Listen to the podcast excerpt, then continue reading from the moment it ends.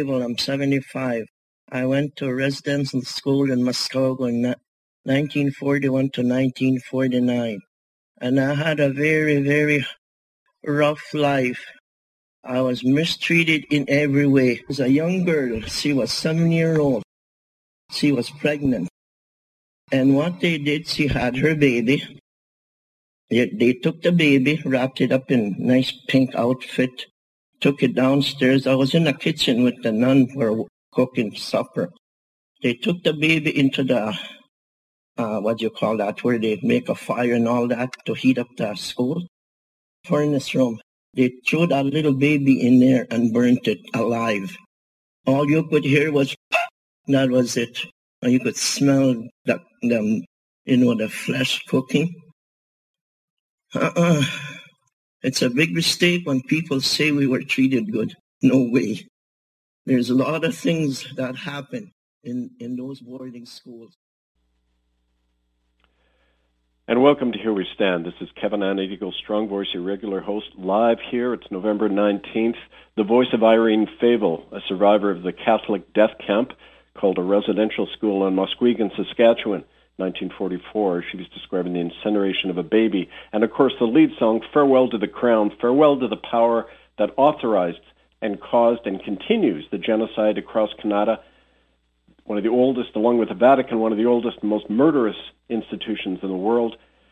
Today on the show, the verdict of the West Coast Common Law Court of Justice that's been meeting, convening really since May, but the in deliberation, looking at all the evidence against Charles Mountbatten Windsor, 41 other defendants in the case, and we're going to look today at the verdict. It's posted already online if you want to follow it, murderbydecree.com under ITCCS updates. Just go to the latest post in there. You'll see you can read along with that. There'll be more coming out this week about it. But today on the show, it's especially important that we get into this, and there's an urgent action announcement that's preceding this whole discussion today of the verdict and the sentence of the court and how we all go about enforcing it.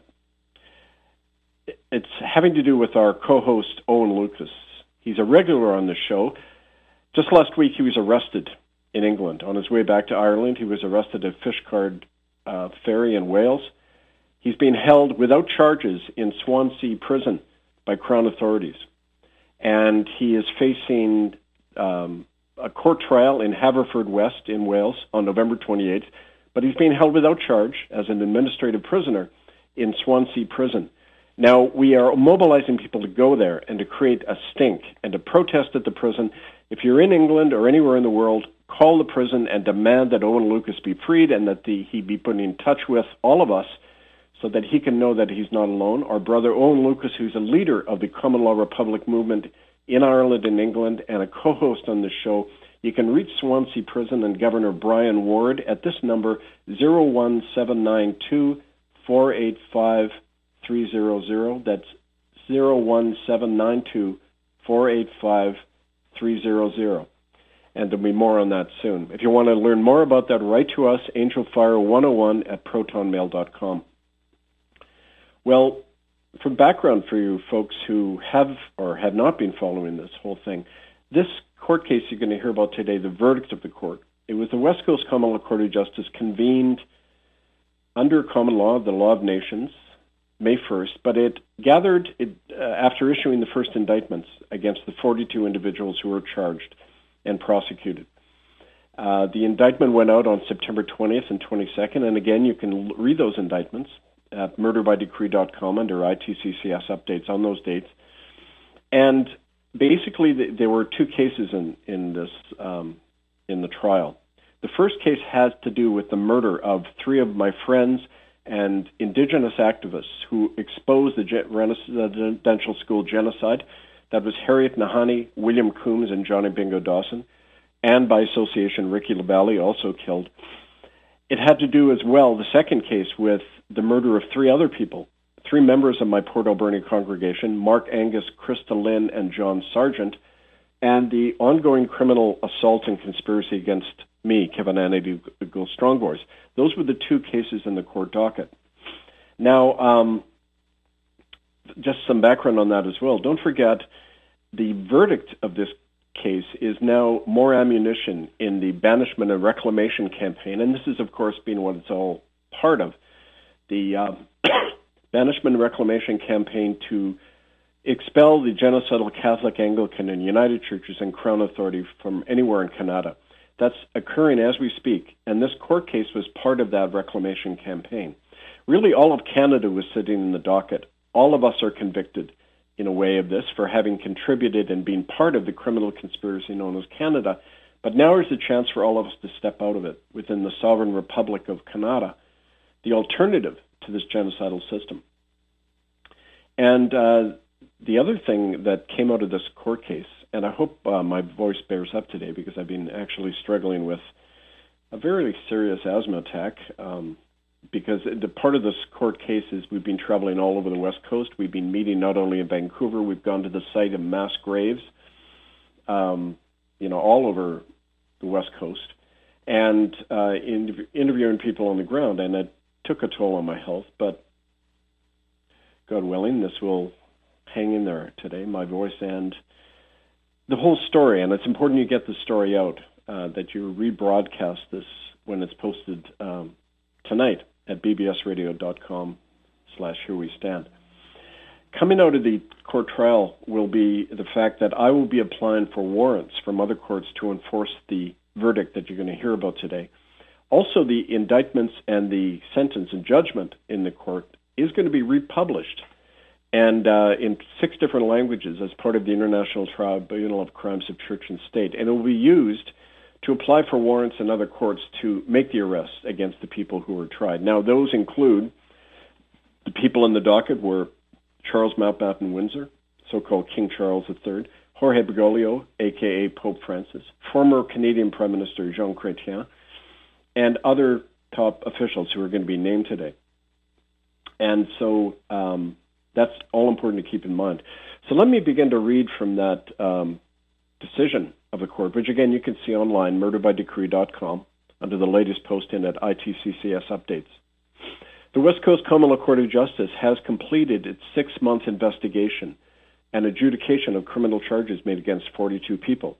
This action was organized in two cases adjudicated before the court, addressing the murder of three Indigenous activists in Vancouver and three Port Alberni residents, along with the criminal conspiracy and assault against Kevin Annett. Of the 42 indicted persons, 39 did not respond to the court summons or issue pleas, nor did they contest the charges made against them, and thereby they admitted pro confesso to their guilt. They were found automatically guilty under the law because they didn't contest what was being said about them. But this is significant. For the first time, three of the indicted defendants did respond. They acknowledged the authority of our court and they pleaded not guilty. Now, that's a very important breakthrough. Never in the past has anyone charged by our common law courts ever responded. But this time they did. In effect, these people are acknowledging the authority of the court, and that gives it immediate standing under international law, even more so. Now, the three people who pleaded not guilty were former United Church of Canada moderator Marion Best, who coordinated the, coordinated the assault against me and our early movement. Catholic lawyer Ian Benson, who led the campaign against me and others on behalf of the United Church, and Dr. Elliot Weiss of St. Paul's Hospital in Vancouver, who ordered and was responsible for the medical murder of William Coombs on February 24th, uh, February 26, 2011. These actions by the defendants compelled the court to proceed with the trial and the prosecution's case in order to render a judgment. Accordingly, the, the trial occurred for six weeks between Friday, September 29th and Friday, November 10th. in the city of Vancouver and all over the West Coast. During that time, the prosecutor presented to the court the case against the defendants. Throughout the six-week trial, none of the defendants denied or contested or refuted the evidence issued against them by the prosecutor, and thereby they attested to this evidence and made it fact under law. So everything you're going to hear today is established fact. It's uncontested under the law. After a careful consideration and examination of the evidence, the court came to the judgments that follow. Convictions were issued against a majority, a majority of the defendants, who are now felons under the law awaiting arrest or evading justice. The court's judgment includes its terms of enforcement to ensure that justice is performed. And some of the terms include the fact that any citizen, any deputized sheriff or police officer can make the arrest against these people, can surrender them to the court for the execution of sentence, and can seize their property and assets. And so here is a summary judgment of the court, the court's cases. And don't forget, this is a lawful court of record with standing under international law, and its verdicts and sentences are universally enforceable, including by other courts. First of all, in the case involving the murder of Harriet Nahanee, the offender, Jean Chrétien, former Prime Minister of Canada, is guilty as charged of being personally responsible for ordering criminal assaults and black operations against Harriet Nahanee and her associates during and after the summer of 1998 and of aiding and abetting her murder on February 24, 2007. Jean Chrétien is guilty as charged, including because of his command responsibility as Prime Minister of Canada between 1993 and 2003. And as a result, Jean Chrétien is sentenced to life imprisonment without the possibility of parole, and his offices, authority, and assets are stripped from him. And in addition, he's immediately ordered to surrender all correspondence and evidence involving his concerning his involvement in these crimes. And that applies to all of the uh, judgments you're going to hear. All of the, the offenders must surrender all of the evidence related to their crimes as part of the verdict. Second offender Judge Brenda Brown of the British Columbia Supreme Court is found guilty as charged of the wrongful persecution, arrest, and imprisonment of Harriet Nahanee and of complicity in her murder on February 24, 2007, and of obstructing and denying and delaying justice to victims of genocide in Canada. Therefore, the court sentences Judge Brenda Brown to life imprisonment with the poss- without the possibility of parole. Third offender, Peter Montague, Royal Canadian Mounted Police inspector. The court finds Peter Montague guilty as charged of being a chief conspirator and actor in the murder of Harriet Nahanee on February 24, 2007, and of conducting a systematic black operation against Harriet Nahanee and others. Peter Montague was sentenced to life imprisonment without the possibility of parole. Fourth offender, James Craven, a covert operative of the RCMP. He is found guilty as charged of targeting, monitoring, harassing, and disrupting Harriet Nahanee's work and life as early as June 1998 and been complicity in her death. The court sentences James Craven to 25 years imprisonment without the possibility of parole. The murder of William Arnold Coombs. First offender, Charles Mountbatten Windsor, aka King Charles III of Great Britain. The court finds Charles Mountbatten Windsor guilty as charged of being personally responsible for ordering the murder of William Arnold Coombs and of facilitating that murder on February 26, 2011. Because as you remember, William Arnold Coombs has evidence against the abduction of children by King Charles's mother, Elizabeth Windsor. Charles Mountbatten Windsor ordered his murder and bears responsibility for it, command responsibility as head of the Crown and Church of England. Therefore, the court sentences Charles Mountbatten Windsor to life imprisonment without the possibility of parole and strips him of his title, office, and authority and assets. And that nullifies the so-called head of state of Canada, which has important political and personal repercussions on all of us. Second offender, Major Johnny Thompson of the Royal Regiment of Scotland, he is found guilty as charged of planning and executing the kill order against William Arnold Coombs issued by King Charles Mountbatten Windsor. The court sentences Major Johnny Thompson to life imprisonment without the possibility of parole.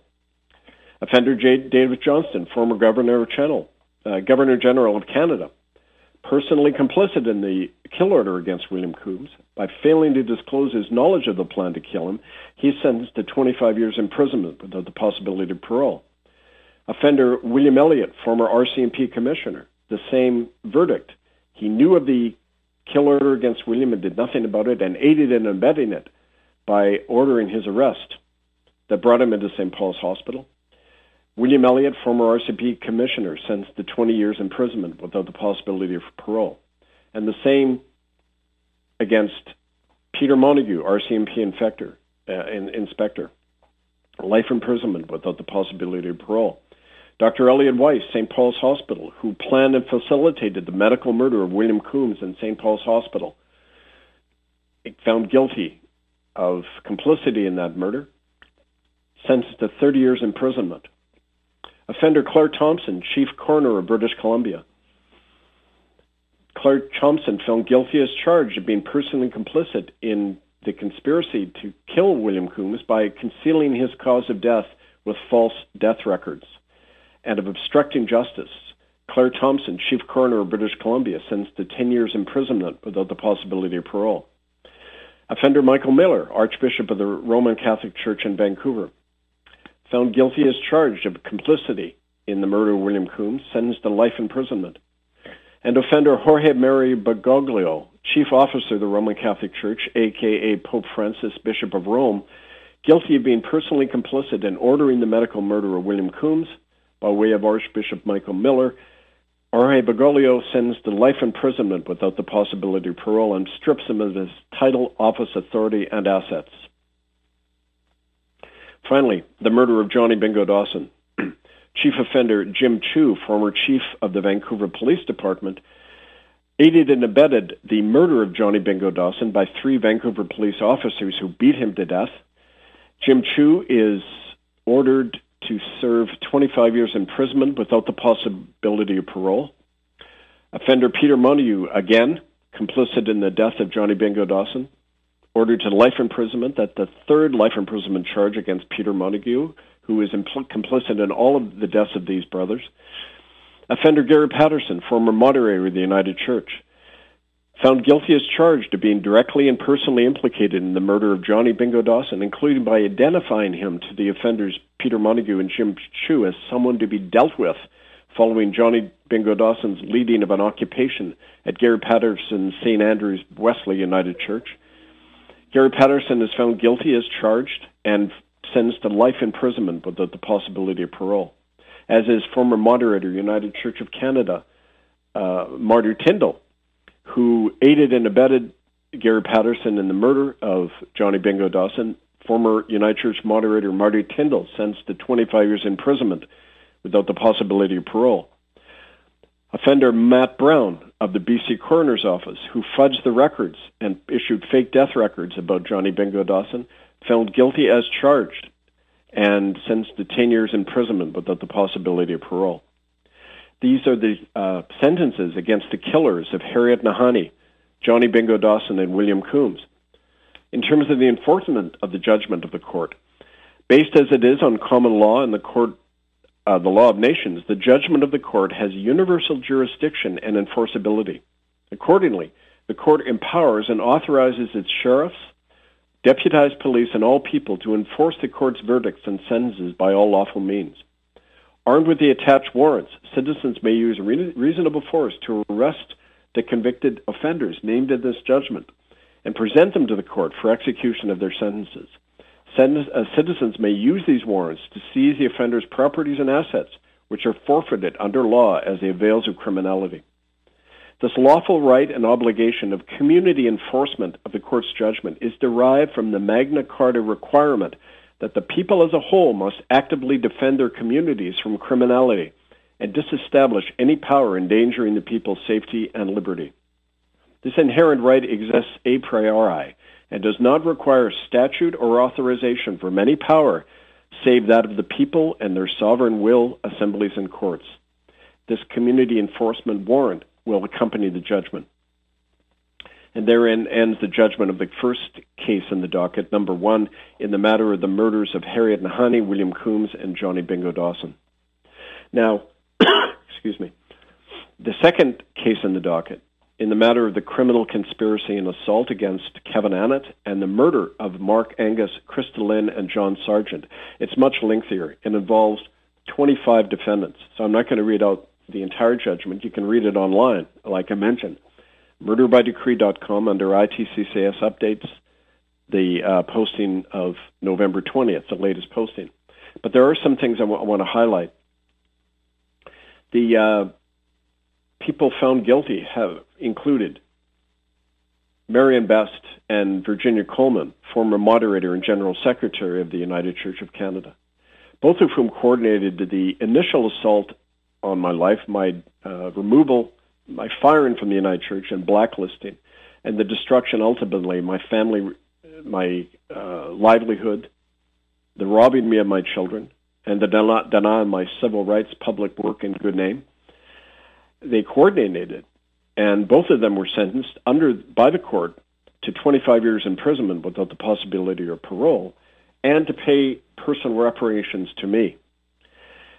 Other people in the named uh, as part of that initial criminal conspiracy, Brian Thorpe, former CEO of the BC Conference of the United Church, uh, sentenced to 30 years imprisonment. John Jesselman, lawyer for the United Church, who coordinated the continual assault on me, my family, and others, 30 years imprisonment. John Kishore, former cabinet minister of the BC government.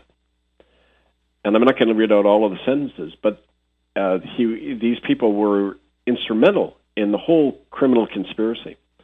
Working with my former wife, Anne McNamee, uh, to not only spy on me and to lead the divorce and to estrange my children from me, but also complicit in the murder of three of my parishioners, Mark Angus, Krista Lynn, and John Sargent. These were people who worked with me in Port Alberni. All of them began to name the names of child traffickers in uh, Port. They all died of so-called drug overdoses when none of them did drugs. And all of them were targeted by these people who I've mentioned. They were um, spotlighted to the RCMP, and all these people subsequently died. So all of them were complicit in the murder of the three of our brothers and sisters in Port Alberni. Again, Peter Montague keeps turning up like a dirty sock. He coordinated the black ops against and killings of all of these people we're mentioning. Um, Phil Spencer, Foster Freed, local Presbytery officials, Ian Benson, the lawyer who led the assault against uh, me and others. All of these people found guilty and sentenced to 30 years imprisonment without the possibility of parole and the per- pain of personal reparations to not only me and my children, but to the estates of the other people who we've mentioned, the murdered um, mem- uh, members of my congregation, John Sargent, Mark Angus, and Krista Lynn and it goes on. The list goes on. I'm not going to read all of them, but it's interesting because it includes people like the former Attorney General and Premier of British Columbia, Ujjal Dosanjh, who not only refused to uh, intervene in the kangaroo court that threw me out of the church, but he then went on to attack anyone who challenged the verdict. And he also appointed a known child trafficker, Chief Ed John, from the Carrier Sekani Tribal Council, a known child rapist and trafficker. He named him as head of Minister of Children and Families in British Columbia. And so Ujjal Dosanjh, former Attorney General and Premier of BC, is involved directly in aiding and abetting child trafficking. For that reason, he was ordered by the court to stand, serve 30 years imprisonment without the possibility of parole. And uh, this also includes former masters and judges of the BC Supreme Court, Arnold, uh, Don, Alan Donaldson and Ronald Barber. Um, Jean Chrétien, who we mentioned, who personally authorized the black operations against me and others beginning after our tribunal in 1998.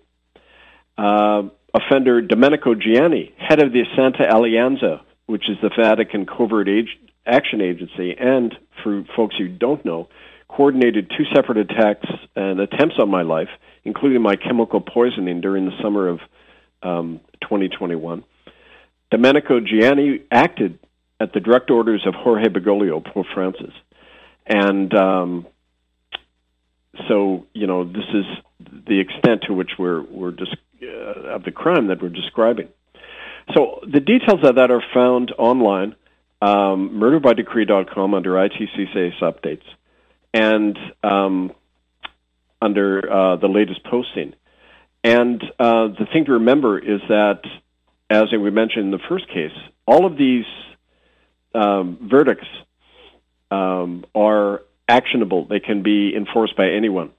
And in a final statement of the court, this is uh, very important. It's called an addendum to the court judgment. I just want to read it. Details of the covert operations against Kevin Annett and his work. This is an addendum that the court judges felt it necessary to append because of the seriousness of it.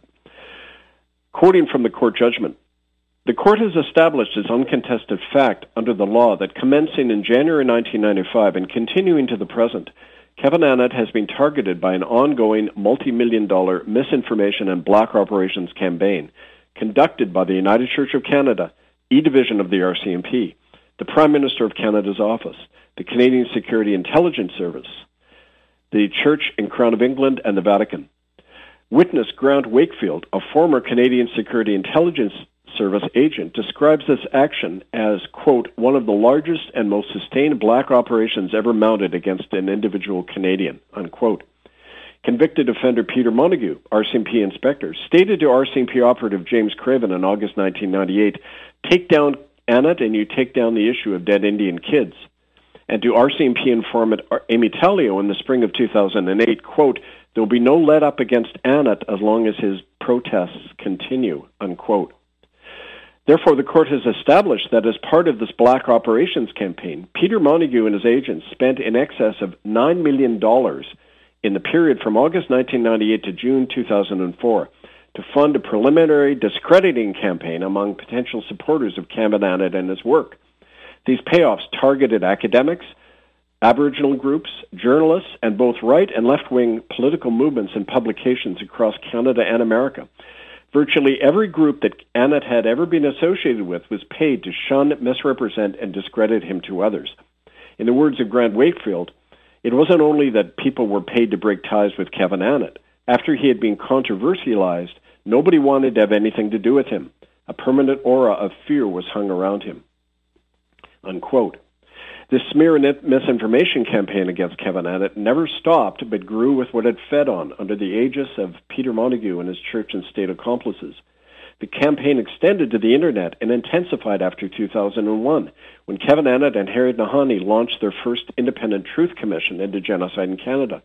James Craven and his fellow RCMP operative Greg Renouf were funded to set up fake websites like Stop Kevin Annett that publicly trashed Annett's character and incited fear, hatred, and violence against him. Between 2000 and 2021, five separate community organizations established by Kevin Annett to confront child murder and genocide were infiltrated and destroyed from within by these black op methods. The court has established that some of the organizations that have received covert RCMP funding to attack and to discredit Kevin Annett include the following.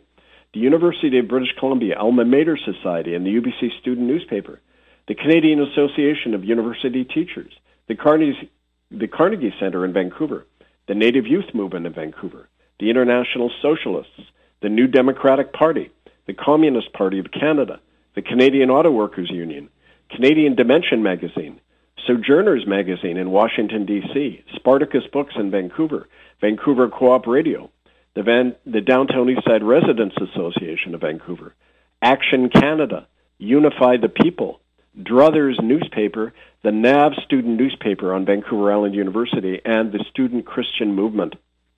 Enjoying a class, employing a classic bad jacketing method of denigrating and tar- a targeted individual through untraceable rumors, lies, and innuendo. This campaign against Kevin Annett portrayed him differently to various groups. To socialists, he was depicted as a right winger. To conservatives, as a communist to Christians as a militant atheist out to wreck the churches, to natives as a Christian minister and trying to convert Indians, and to the media generally as a paranoid conspiracy theorist. According to witness Bill Curry, the Ottawa bureau chief of the Globe and Mail, and the reporter whose April 24, 2007 article confirmed Kevin Annett's claims of a 50% death rate among Indian residential school children. Most of his references to Kevin Annett were censored from the article because of government influence. In Bill Curry's own words, quote, at the time, the Globe and Mail planned to do a more extensive human interest piece about Kevin Annett and even run a review of his documentary film Unrepentant. But all that got canned because of official pressure. After my editor rewrote my article and removed most references to Kevin, he said that Kevin Annett was now on the Privy Council's shit list of untouchable people, and his name was never to be mentioned again. Unquote. Sure enough, any references to Kevin Annett's name and his work were permanently banned from all subsequent Canadian and eventually American media reports, especially those concerning the Indian residential school genocide. As under apartheid South Africa, Kevin Annett remains a banned person in Canada an exile in his own country. He's been effectively erased from public memory, as has his, has, has his historic, groundbreaking work that first exposed and eventually prosecuted crimes against humanity in Canada. Therefore, it's the responsibility of the law and of just people to restore that memory and honor the man whose courageous and unflagging witness has brought justice to the dead and hope to the living. Now that's taken from the judgment of the court. I'll let that sit with you, and I'm going to rest my very tired voice. And for the next 15 minutes, we're going to play necessary background clips of history that's been erased, including the existence of mass graves of children across Canada and other points. After those 15 minutes of clips, I'll be back for the conclusion. Thank you. It's been like this constant battle to keep the head above water about this whole story. Um, a big development in that was um, I was invited, and then I'll open this up again. I was invited in the spring of 2011 by 10 Mohawk elders in Brantford to come and search for the remains of their family members. It was, it's the oldest residential school in Canada, the Mohawk School, set up by the Anglican Church in 1832. Um, and so I sat down like I always did and listened to the people's stories of the survivors, and a lot of them began telling the same stories of children being buried at night. We went out um, ground penetrating radar. We got two archaeologists to come with us. And sure enough, we found these at the very site where people said they'd buried fellow students. We found this a lot of dislocated soil. So we dug within an hour, and this was an accredited dig. I mean, there were archaeologists present. The mo- Bill and Cheryl Squire, two of the elders, were the first to open the ground. So it couldn't be said that this white guy came in and started digging, which is what APTN, how they portrayed it later in the smear that happened. Um, but um, they, uh, we found these bones, and Geronimo Henry, one of the survivors, said that whenever they, a child died, they would bury, bury them and then plant a tree on top to cover the remains. Well, sure enough, at the base of one of these old trees, small little tree, in the roots were these white buttons. And they weren't plastic, which means they're pre-World War II. And they were um, bone, made out of bone and um, wood. And um, al- they look, it looked like alabo- alab- abalone, something like that, some other substance besides plastic. But um, a couple of these bones we had shipped off to the Smithsonian Institute in Washington. And a, a pathologist called Don Ortner, he's one of the world, was one of the world's leading expert on detecting disease in bones, which is important because so many of the, these kids died of TB. That's an important skill. He looked at this bone. He, I remember talking to him on the phone. He said, 95% certain that's a young girl, socket bone. And uh, I'd like to come up this is January 2012. He was dead in March. He died at 71 of a heart attack. Go figure. But uh, after that, um, the the the uh, they're called the Six Nations Confederacy. They're the government-funded chiefs. Bill Montour got called to Ottawa, and he was told to shut down this thing. So right away, the elders start dropping away. Rumor, this typical kind of thing. The rumor mill starts.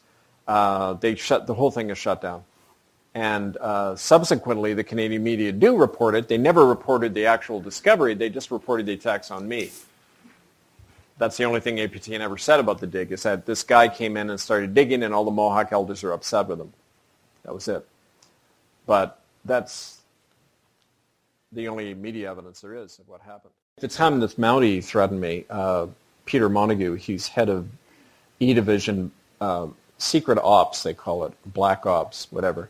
Um, he actually these guys are funny, you know, because they think they're God and they can't be touched. So they like to boast to you about what they're going to do to you and what they can do and everything. So Montague said to me that um, you're never, you're not only never going to work in this country again, but nobody's ever going to know, no one's going to remember your name after 10 years.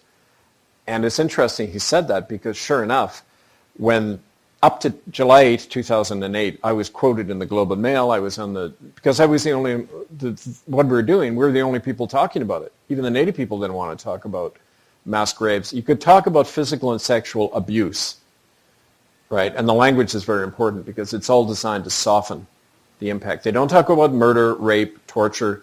They talk about abuse and being estranged from their families and, you know, all the soft language. Um, but after July 8, 2008, that's when the apology happened. The official apology. You might have remembered Stephen Harper stood up in Parliament and didn't apologize for genocide, but uh, other things, like taking children from their families and that.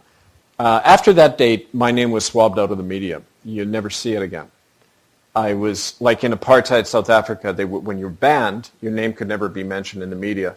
It's why the South Africans came to Canada to set up their apartheid laws. They just studied what we did on the Indian reservations and with the Indian Act and modeled the apartheid laws on, on Canada. Um, and so the same thing happened here. I was banned, being a banned person. And this generation, when you mention my name, they say, no, I, who's Kevin Annett, right? Like it's, it's very effective now, especially with the internet, to be able to either castigate and smear somebody or just bury their memory. And that's why these events are so important because it's keeping alive not even the memory of me, but what we brought out, what we forced, the change we forced. Because if you don't remember these things, they happen, they'll happen again, again and again and again, right? I admire your extraordinary bravery to say, because you could be pretty easily snuffed out, and not a lot of people would be inquiring about it, right? Probably not. So, um, well, you sort of just answered the question in that you said if you're if you're if you're uh, if you have a firm conviction about something and it's the truth, it kind of what keeps you going. But really, like what gives you, what keeps you going? In light of the fact that you're vilified and you're blacklisted and you and people say terrible things and you're constantly getting bad news about this is being shut down and that you know and then ah, I don't know how you do it. I don't know how you do it. I don't know do When I was uh, 31, uh, the short answer is I don't know either. like I just know it, it's the right thing to do, and I'm pissed off what they've done to my family, what they did to me and my children, what they stole from me, for no reason other than I was talking about their dirty laundry, which they eventually had to admit themselves, right? Where the hell did they get away doing that? And all those kids on the ground and patting themselves on the back because they, they, they said the right words now. I mean, it's partly that. But I remember, um, this is very deja vu. When I was uh, 31, I was in seminary. I went on a fact-finding tour to the Guatemalan refugee camps on the border of Guatemala and Mexico. These are people who are refugees from the Civil War there. Uh, horrible stuff. And um, I was taken into the camp by a guy called Brother Fidel. He was an ex-Catholic priest who had been booted out by the bishop because he was getting too close to the Indians. Kind of like deja vu for me, right? And um, too much like Jesus, right? Kind of uh, according to the Bible too much. But anyway, so he was living among these refugees, right? And the arm, Guatemalan army kept raiding across the border and killing people all the time. And kids were dying every day from malnutrition, typhus, dysentery, the whole bit. Rickets, kids running around blind, you know, nightmare. But these people were the happiest, those children and those people. They had a love I've never seen before anywhere. And when I came back to Canada, I felt it was barren. I felt like I'd come back to a dead zone because I, I didn't find people who were devoted to each other. They would die for each other. And they did all the time because they had nothing else. They didn't have the buffers. They only had each other. And I remember I said to Fidel one night, I said, uh, which means faithful, I said, um, don't you ever get scared like what you're asking me now, right? And that was on the other side of the veil I had to go through myself. That when you go through a testing, you say, hey, I did it, I'm stronger than I realize. I'm braver than I realize. We all go through that. You know, when we move through, we discover that warrior in ourselves, right? You can't, nobody can do it for you. You've got to find it on your own. But I said to him, don't you get scared? And he said, yeah. And he said, I got in my Land Rover and drove away once. I got in my Land Rover and drove away once from the refugee camp. And then I came back and I said, so what brought you back? He said, well, whenever I get scared, I go to the, I go to the uh, poorest child in the camp, and I just look at her, and I realize she can't get away. And she gives me the courage to last another day. And that's my friends who died. Okay, that's Harry Wilson. These people are all killed by, he was killed by the Vancouver police, beaten. Bingo Dawson, uh, he, these people are all part of our movement in Vancouver. They're all targeted after we started occupying churches. They're all just killed. Ricky saw that. He ended up dead. William Coombs, you know this one. William was the one who saw Queen Elizabeth take those kids. Erica Kelly, the nurse who treated him, said it was arsenic poisoning. We've got that testimony from her. She's going to testify at the tribunal as well in September. All the classic symptoms of arsenic poisoning. He dies suddenly. He's about to come to London to give testimony. He's called in the Mounties, bring him to St. Paul's Hospital, Catholic hospital, and he's dead in 48 hours. So these, these are my brothers, sisters, right? They keep me going every day. So does Maisie, right? Because you find out you're, you're bigger than yourself, right? I mean, exactly. It's for all of them, for all of us. And we, we find that among ourselves. And I just want to, before I get to you, uh, another beautiful story about William they used to hold him at the Kamloops and Mission Catholic schools. They had him on a rack at night, like a rack. And the priest would sodomize him with a cattle prod, right? Because he was a spirit dancer. He was a spirit dancer. And they would target the traditionalists, the ones with the sacred knowledge. And the, okay, they would destroy them. That was the whole point. So they really targeted William. And um, He couldn't even go near a Catholic church. He couldn't hear the sound of a church bell. He'd start getting sick, right? So we go into Holy Rosary Cathedral one morning. There's about 50 of us. I'm the only white guy there. We show up, and normally the cops and the Knights of Columbus are surrounding the church to keep us out, right? Nobody there that morning, and the doors are standing wide open. So I say to everybody, you know, this is a sign. We've got to go. So we walk in to the cathedral during the Mass, and we got our banner, all the children need a proper burial, right? And we stand at the front of the cathedral. And the, everyone is just gobsmacked. They don't know what to do, right? The people in the pews are kind of interested, right? And the priest is freaking out. He gets the organist to keep playing to drown us out, right? And people are kind of wondering what's going on. And, and the priest is getting, he's turning red. He's just so hate-filled, right? And he comes over to me and he, he actually gets me in an arm lock, this priest.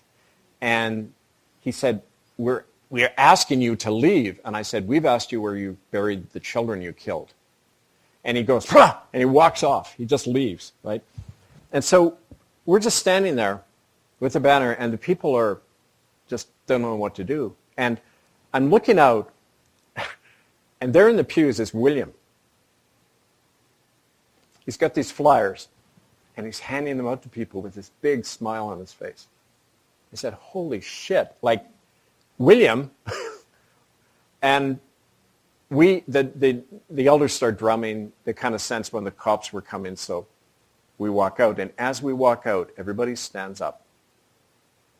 That Catholic population there, you know, they all stand up. They knew the right thing to do, right? So we get out there and everyone's so happy, right? And the, the cop comes running up, lumbering up, and he he said, you can't go in there. I said, well, I already did. Sorry, you should get here quicker next time, right? And I said, by, by the way, read this. And I gave him a leaflet, right? But, and um, so I go over to William, man, and we're hugging, and I say, William, what gives? like, how did you do that? And he said, um, I, I saw you going in, and I didn't want to let you down. Right? And uh, I realized then the way we all heal, we do it together. You know, you don't do, he, he went to counseling for 20 years, didn't do a thing for him. that one day, and he stopped drinking that week. It came back. It only lasted a couple of weeks, but he stopped drinking. And that's, if you knew William, what a miracle that was. But it was a miracle only as complex as the fact that we did it together. We, he said, I don't have to be afraid of those priests anymore. I went in and just see they're just people. And like the, the institutional mask falls away and we just see they're just people, right? And so if you t- ask me how I get the courage, that's part of it. But there's an unknown part that I can't explain. And I think it's, it's finding who we really are. You know, I've had more things open up for me inside since then as a result that have answered that more for me about why I have that ability I never knew I had. But you find it. And you go through, my worst pain was losing my daughters. Right? That's why I got accepted in the healing circle. They saw I was suffering and bleeding. I wasn't the do-gooder coming to fix them, right? I was just their equal in our pain. But we weren't afraid to talk about the pain. And that's hard in Canada to do that, you know. Uh, oh, yeah. Oh, yeah. And we're back, and uh, so much there.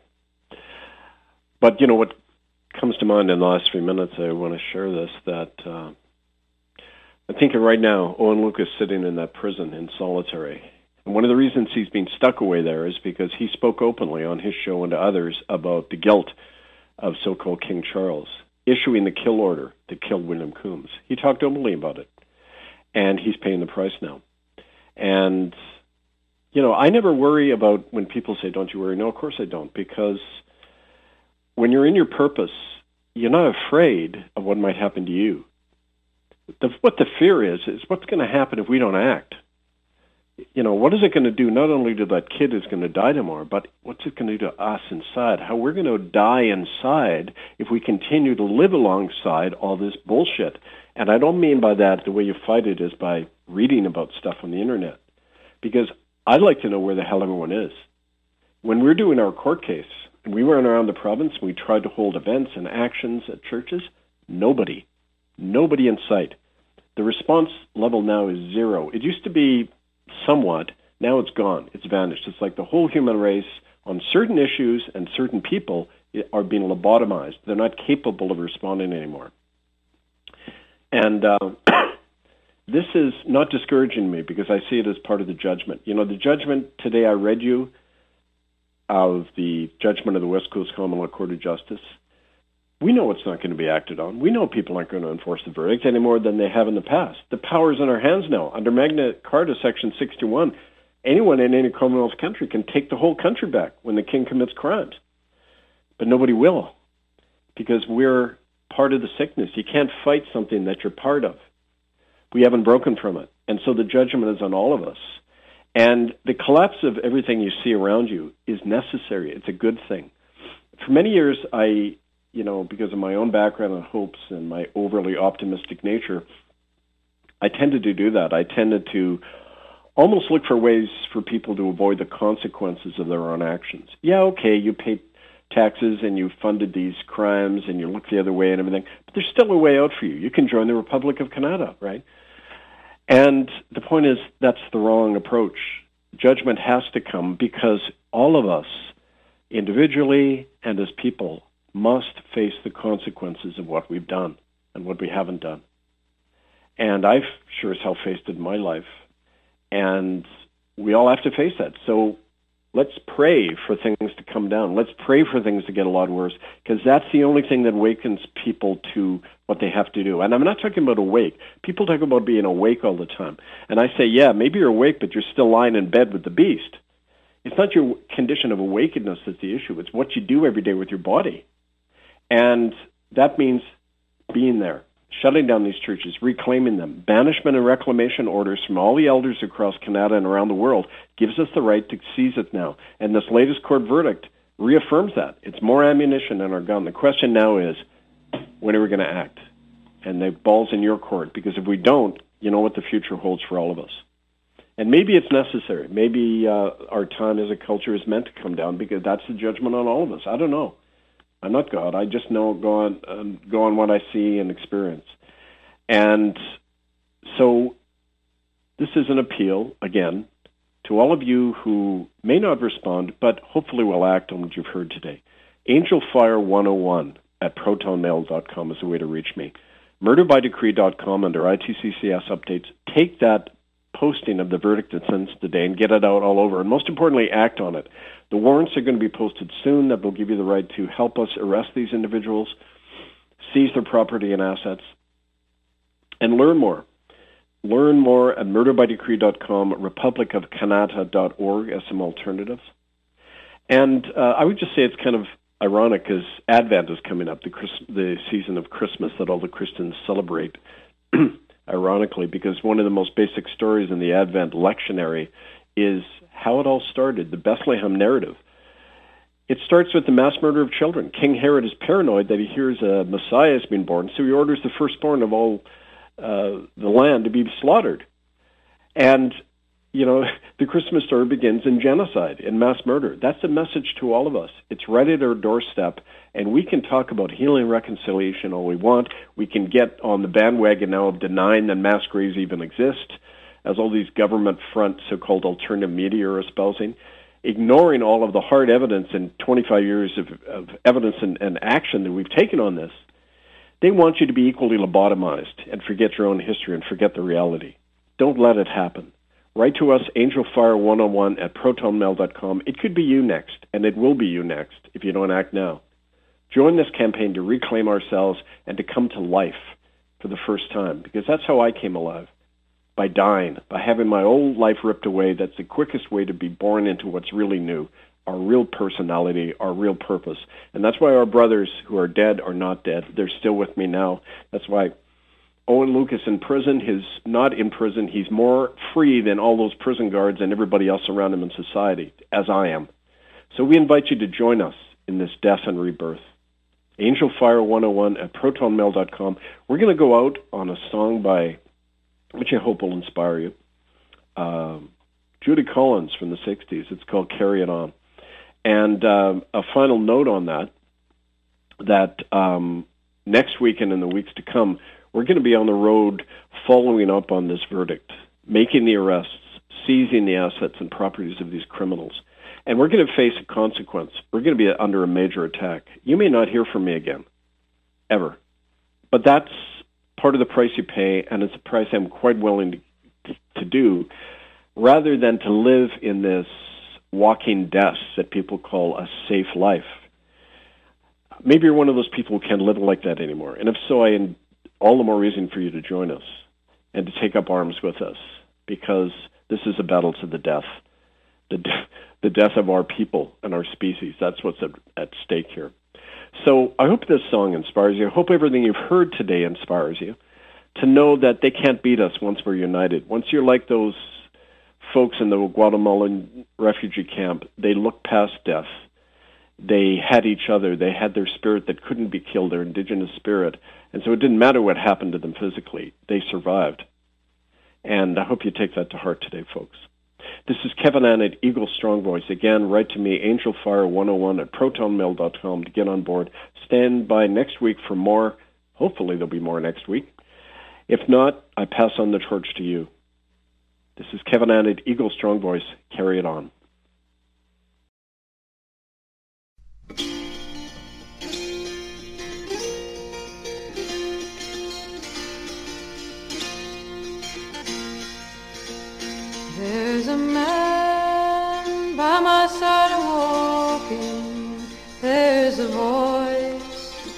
Within me talking. There's a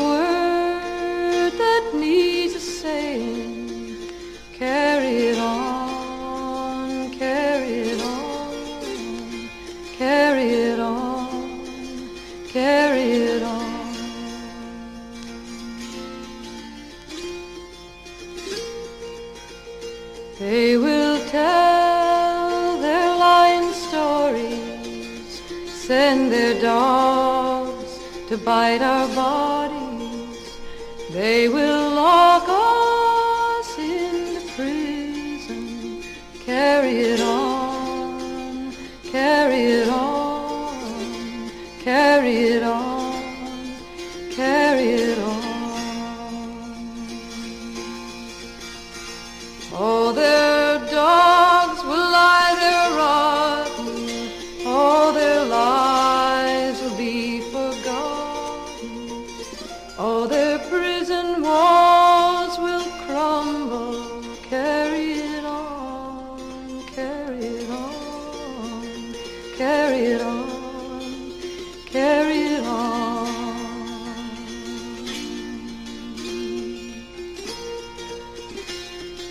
can't go on any longer. Take the hand held by your brother.